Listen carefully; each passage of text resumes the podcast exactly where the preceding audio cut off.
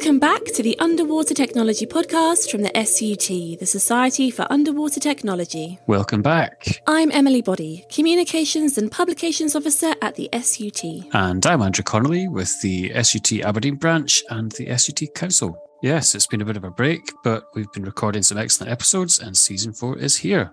Over the next few weeks, we've got some great guests lined up to talk about their work in the underwater world, so make sure you join us for those ones too. And as usual, the episodes will be coming out on Thursdays. We very much look forward to having you with us, learning a bit about underwater technology, and of course, the people behind it. And don't forget about the subsea facts. Ah, yes, my favourite bit. So without further ado, let's get into the episode and learn about some underwater technology. In this episode, we talk with Fugro's Peter Richards, designer and chief engineer, and James Amos, business development manager for Marine Infrastructure Solutions. Peter and James talk about Fugro's development of a vertical boring machine, a tool which accelerates the subsea construction phase of fixed wind turbines. Welcome to the Underwater Technology Podcast by the SUT, the Society for Underwater Technology. I've got two guests today from Fugro, Peter Richards and James Amos, both based in Falmouth. Welcome, Peter and James. Great to have you with us. How'd you do? Thank you. How'd you do? So today, Peter and James are here to talk to us about Fugro's vertical boring machine development. But before we go into any detail on that, do you guys want to give us a bit of background about yourselves? Okay, Peter Richards. I was born and brought up in Cornwall, and um, always wanted to sort of work in the uh, mining industry, following my father. Went to Camborne School of Mines, and then left the county to work on, on quarries and, and mines, and eventually found my way back to Cornwall to to Fugro. And I've now been with Fugro 22 years working on the R&D projects for, for large drills for the foundations um, that we're going to talk to talk about today with wind farms. And myself, James Amos, business development and tendering manager for Fugro. Uh, I started out, much like Peter, at the Camborne School of Mines. I was a geotechnical engineer on land for a large part of my career uh, before transitioning to, to, the marine environment. I've been with Fugro for, for quite a long time now, and I've been uh, lucky enough to get experience both on the large geotechnical uh, international projects uh, and also the, the construction side. Excellent, thanks. Both sound very interesting career paths. You can certainly see the relation of the topic of the vertical boring machine to uh, the background of mining. Um, but yes, it be very interesting to learn a little bit more about that. Uh, forgive me for coming over this, though. You know, I like talking about all the areas of engineering and underwater technology, but this seems like a bit of a boring subject. uh, however, it was advertised to us as a colossal piece of equipment and a colossal piece of engineering. So I really am very interested to hear about it.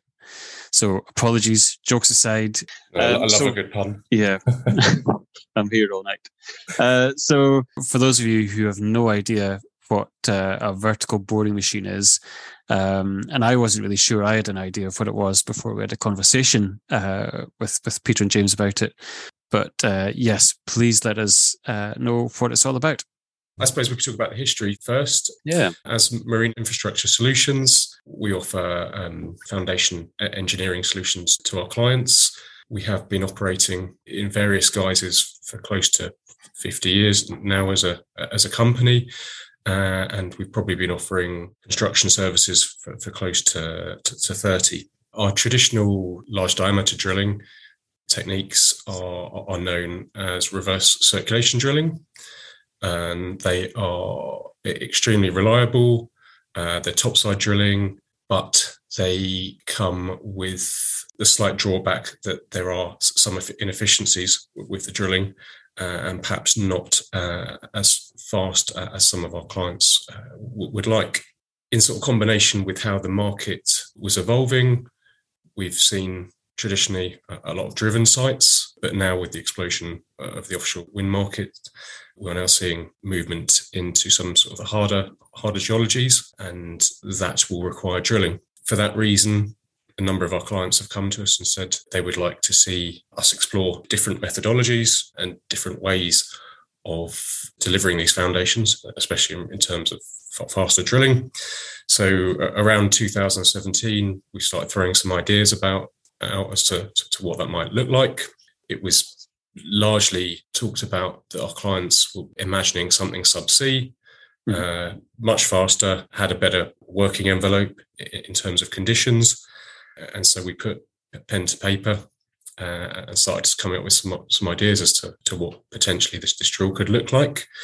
Uh, and it did go through a number of evolutions, but what we ended up with was what we termed the vertical boring machine, which is in essence a drill designed for pre-piled jackets predominantly. It is in the order of three meters diameter. Wow. It's close to three, 300 tons. It can exist in varying lengths, but the longest is uh, close to 76 meters, uh, and it can drill sockets up to the order of 46 meters. It can cope with uh, a variety of ground conditions uh, and has the ability to install um, a number of different types of casings. So, the well, to take a step back, when we took pen to paper, we were looking at uh, improving drilling speeds of up to three times faster than than pile top drilling. I'm pretty pleased to say that that, that um, in a lot of the geologies that we've encountered so far, we've equaled or, or, or, surpassed such speeds. Excellent. I mean, it sounds like a colossal piece of equipment. I mean, three meters diameter, 300 tons, colossal. Um, very interesting, and it would be really good to see some pictures of that. Uh, and, I, and, I, guess historically, through uh, Fugro's development and the evolution of of this tool, um, I mean, is it traditionally always offshore underwater operation, uh, or you know, would this cover land based drilling as well? Um, uh, you know, how how does that work? It started. Uh, Fugro acquired um, Seacore, which was a Cornish company that and originally started in 78 with prospecting for alluvial tin but very very quickly they had um, they had some contracts for what I would call sort of near shore and underwater site investigation, geotechnical investigation. So we really, really, we grew up on the geotechnical side of drilling, but then we we found a niche, and, and the niche was um, ports and harbors, installing them the piles you see in sort of um, jetties and pontoons. And as they grew in size from sort of two meters up to sort of three or four meters, it was just at the beginning of the wind industry. So Fugro itself then installed some of the first prototypes in the Baltic um, back in 1997. And um, the market has been growing in scale and size of the foundation ever since.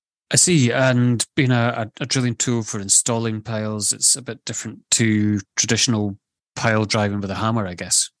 It's um, the, the, the the benefit there is the drilling solution. It's not as quick as driving, but it covers all geologies. So as as James said earlier, um, whereas uh, hammers you're you're you're limited in terms of the ground types, and you can hit refusal before you get to your target depth. With drilling, basically, we can drill past those obstacles. And uh, what we're now finding is that um, uh, with the much bigger foundations, particularly the monopiles, the sizes of the hammers are so large now that the, the noise emitted by them is prohibitive as well. So there are other reasons for considering a drilling alternative. And I suppose that's right. Uh, and, and as wind turbines continue to increase in size, as you say, uh, the the pile hammer driving them in, uh, driving the monopiles in, also increases in size uh, to get them in. But I mean, with your three meter diameter tool, I assume that's scalable. Yes, we're particularly catering for the sort of in terms of fixed bottom foundations. We cater for um, both the sort of key designs, monopiles, which are typically um, sort of four meters above, and um, the jacket foundations, which are very, very similar to the oil and gas foundations, which are typically in the order of sort of two to three meters we see the VBM series as, as, very much, we term it a family, so that there'll be a variety of tools to approach a, a number of solutions. I think, as probably we're all aware, maybe 10 years ago, wind turbine generators were in the order of four megawatts. As early as five years ago, you know, we were seeing sort of maybe sevens. Now, Currently, we're looking at nine and a half to 10 megawatts. And by the, the end of the decade, we'll probably be seeing 15 to 20 megawatt turbines the foundation size of, which is really quite astronomical. We're regularly seeing a variety of requests from our clients, and that could be either in the form of a jacket foundation solution or, or a monopile. But the monopiles themselves, I mean, they're going up to 12 meters at the moment. I've no doubt in the coming future we, we could possibly even see upwards of, of 15, for which we have tabled a variety of concepts for the VBM family to accommodate these sizes. I see, yeah. And uh, how how does development of such a big tool look? I mean, I can't imagine it's a very straightforward development. Well, I, I guess you, you you start small and then you get bigger. But mm-hmm. um, having said that, three meters isn't very small. Uh, but in terms of the packaging, think about it uh, think about it like a, a, submarine. You, you've got the cigar tube, if you like, but inside of that is all the machinery. So, from our point of view, we have to package all the drive units, the gearboxes, the pumps, all the electronics. It's very much like an unmanned su- submarine in terms of the scale. And we'd always really envisaged that we'd um, we'd start with a smaller unit suitable for jackets, and then we'd scale up from that. Back in 2020, we built a very rough and ready prototype. And we used that, we demonstrated that tool here at Falmouth in our yard. We created a circuit, a spoil circuit, and we drilled a, a three meter hole in our yard. It was only 12 meters deep. But what it did show very, very quickly was that we could massively improve the, the, the, advance rates, the rate of penetration of the drill. And that gave us the confidence then to build the drill that um, James has been describing. And with this development, is it bringing together existing technologies, or have you adapted existing technologies to scale, or have you developed new techniques for this development? Very much so. I guess the problem for all developers is they're very, very well worried about um, foundation costs, the economics of their project. They're worried about delays, so they want to speed up the whole process but they're also very nervous about new technologies. So the dilemma for us is basically to be able to demonstrate improved processes, um, faster machines, but with the confidence that it's based on existing technology. So I, th- I, I would describe our VBM as a, as a marriage of tunnel boring machines that people are familiar with mm-hmm. for um, for drilling through hard rock and what's also known as a cutter suction dredger, which is used extensively for dredging in sort of harder ground, so harder soils. So our machine basically straddles those two technologies and borrows from both.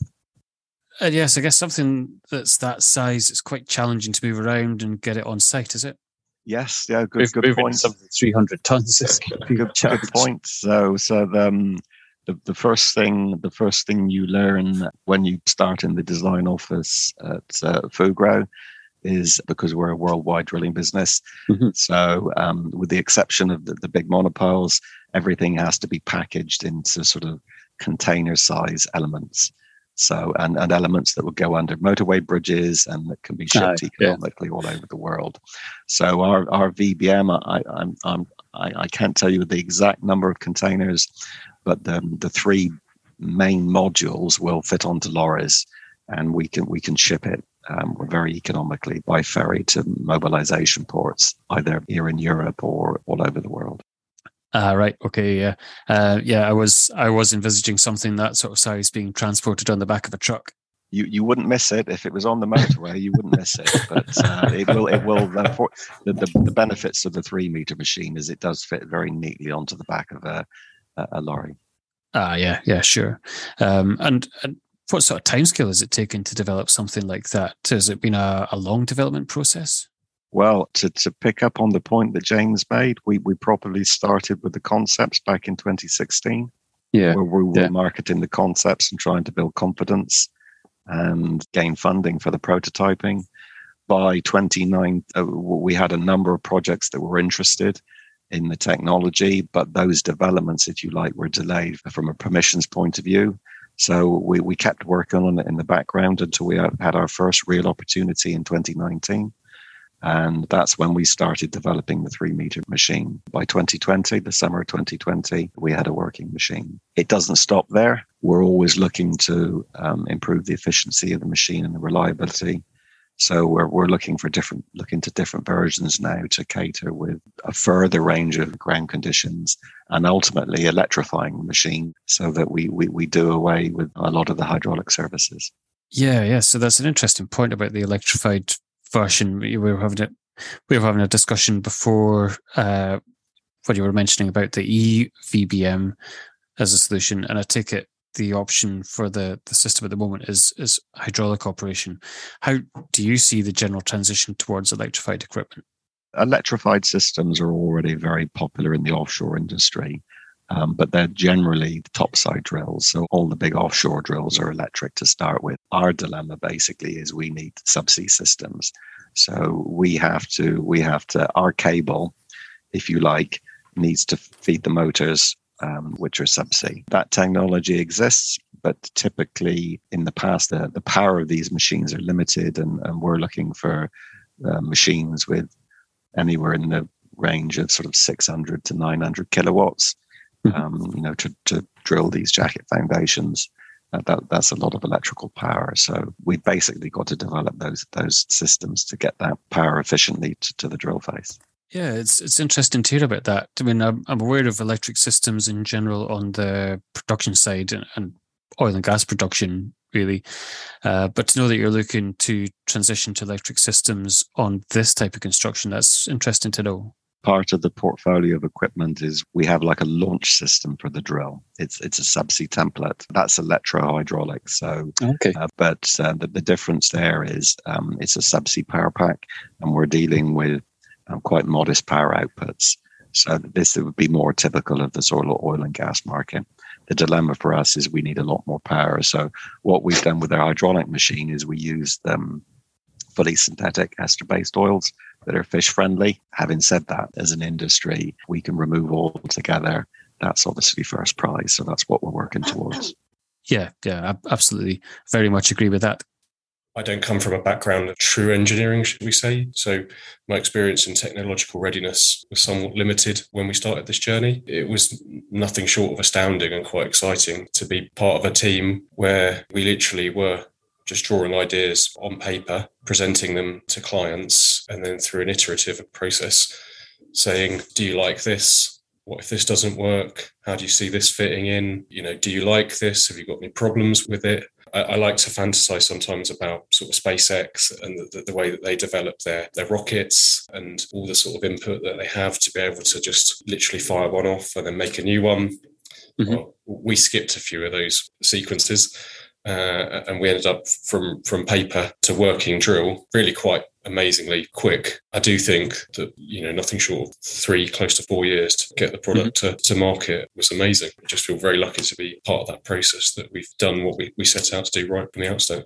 Uh, absolutely, yeah. And drawing parallels to SpaceX, hopefully you haven't suffered any of those, what do they call them? Rapid unexpected disassemblies. uh, no, I think we've done pretty well, wouldn't you say, Pete? it's a first of its kind. So the, the, the dilemma for us really is um, if you're working on surface, you can tell when the machine's getting hot. Yeah, you can tell when something something's not working. So uh, I, I, guess one of the added difficulties, the challenges of subsea engineering, is you can't see it or feel it. So everything we do is is remote. So all the sensing, all the data recording, everything's remote. That takes to get a bit in used to, but it also ultimately it removes the um, manual interventions. So our, our systems are inherently safe from a people point of view because mm-hmm. our operators sit in a nice um, controlled environment and the machine is operated remotely via tethers. So this is a fundamental one for, for Fugro, really, um, keeping our employees safe and um, letting them go home in, in, in the way that they come to work. So I'm very proud of that. Absolutely. And where does this then fit in the overall Fugro offering? Uh, I mean, my general awareness of Fugro is on the survey side and I guess the the geotechnical side of things. But uh, so, uh, how how does this sit in the overall offering from Fugro? Um, firmly in the middle. Fugro not only supports the geotechnical investigation, so all forms of survey, whether it be geophysics or geotechnical drilling, but it also specializes in what's referred to as asset integrity which is the, um, the life cycle maintenance of these pipelines and cables and jackets. From a Falmouth point of view, we pick up firmly where the geotechnical engineers finish off. Um, we interpret them, the borehole logs, and then we we design the machine, the machinery to install those piles that form them the first element of these wind turbines. And not only wind turbines, marine current turbines, and other um, marine energy devices. And I probably it's not just the renewable industry because we're also able to use the same systems on, um, for example, desalination plants for mm-hmm. marine um, marine risers and intakes and outfalls for nuclear nuclear stations, of which we're we're a specialist. So certainly, uh, sounds like a decent bit of cross pollination between different parts of the company. Uh, and I was going to ask what sort of customers you get for this. Um, I imagine wind being a big part of it, is, but it does certainly sound like a diverse offering. Uh, different industries looking to drill big holes and uh, install things in the seabed. The wind turbines is, is the most mature of the technologies, but it's by far not the only one. Yeah, yeah, absolutely. I mean, we've had, um, to use your reference, cross pollination.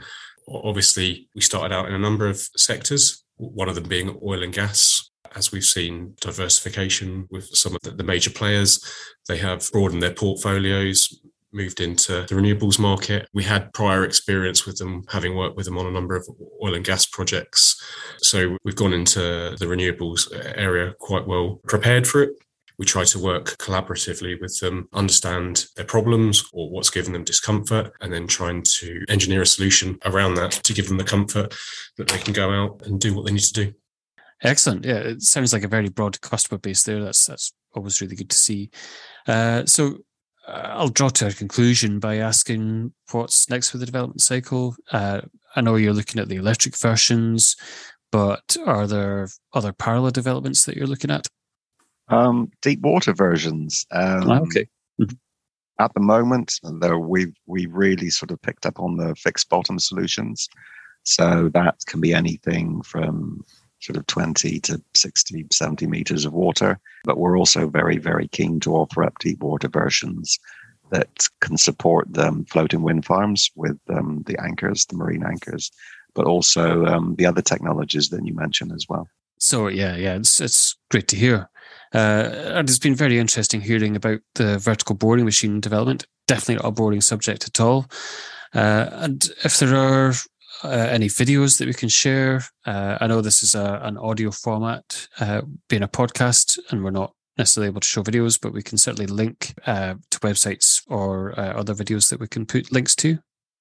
yeah, there, there are some in existence. we have some very good footage on site in terms of topside operations rather frustratingly, obviously being a subsea drill, observing the drilling operations underwater is yeah, is a little bit limited, should we say? So well, uh, yes, any diver will tell you the, um, the what visibility is like in the North Sea, and you know if, if, if you've got ten feet, that's not bad. And if you're at the bottom of a, um, a, a muddy hull where you're drilling, the, yeah, the, the, the, visibility is quite limited. But um, yes, we have got some some interesting video of the the deployment and recovery of the drill. Big boys' toys. Yes, it's it's quite impressive to watch. Excellent. Uh, on a more general point, if the audience want to find out more about the development of this tool or indeed Fugro in general, how would they best go about doing that? I can be contacted on my Fugro email, which is j.amos at fugro.com. And there's also uh, the Fugro website, which is uh, for fugro.com. And I'd also, I'd be happy to take emails on my email, p.richards at fugro.com. Excellent. Thanks very much for that. So, yes, audience, these guys have taken some good time to discuss this topic with us today. So, if you are interested in finding out more about this technology, then give them a shout. Uh, thanks, guys, again for a very interesting conversation. I, I hope the audience have found it as interesting as I have. I personally quite like the look of massive bits of engineering and massive machines. So yeah, it's it's been quite an interesting topic for me. Uh, so before we end the podcast, we always like going back to our recurring theme of subsea facts. So uh, with with our two guests today, is there something interesting or unusual that you can share with us? Oh, well, I thought long and hard about this this morning. I don't know why. It was almost like David Attenborough esque, but I was thinking about um, the, the, the, blue whales for some reason. The longest one ever observed was 108 foot. Then I was thinking about uh, a fact once I was told about the, the size of the blue whale's heart, which was it was the size of a of a Mini Cooper. Um, yeah. which was just incredible to me. And the fact that you can pick the sound of the heartbeat up from nearly three kilometers away. Yeah, well, that's that's interesting because I mean I know the scale of a, a blue whale, but I, I, hadn't really drawn the parallel. Of, I mean, I'd never really thought about the scale of the size of the heart. So yeah, that's really quite impressive, and it's going to be that's that's a fairly colossal machine in itself, uh, a, a, massive heart yeah. beating away inside a whale. Uh, so thanks very much for that. Uh, and Peter, is there something that uh, that you've got for us? I'll um I'll I'll go to the other extreme. So I'll go from the biggest organism in the ocean to the smallest, um, the marine algae, mm-hmm. and it's something I came across recently that um, the marine algae of seven oceans produce more oxygen than all the forests of the world put together. And I thought that was a particularly interesting fact, equally as interesting as the as James's whale story. Yeah, yeah, um, but uh, that's that's an interesting connection that uh, we were talking about the wheels, heart uh, pumping oxygen around, and of course the oceans are pumping oxygen around the world. So um, you know, I I don't think we hear enough about the scale of what carbon absorption is done by the oceans and the function of marine algae and and other ocean organisms, uh, and what they do to release oxygen back into the atmosphere. Yeah, I think we're we're not here for, for that long a time. Um, and it's important to realize that you know we need to protect it for future generations. So anything we can do to enhance the, the comfort of us being here and, and looking after our environment should be at the forefront. Yeah yeah absolutely. Thanks very much both of you for your time today. Hopefully you found it as as great a conversation as i have. Thank you. And i hope the audience have found it interesting as well. Thank you very much for listening and we hope that you tune in for another podcast by the sut Thanks so much for listening to this episode of the Underwater Technology Podcast. If you'd like to find out more about SUT, you can go to our website, sut.org. You can also find SUT across various social media by searching for the Society for Underwater Technology. If you'd like to get in touch with us, you can email podcast at sut.org. Thanks again for listening, and we'll be back with a new episode next week.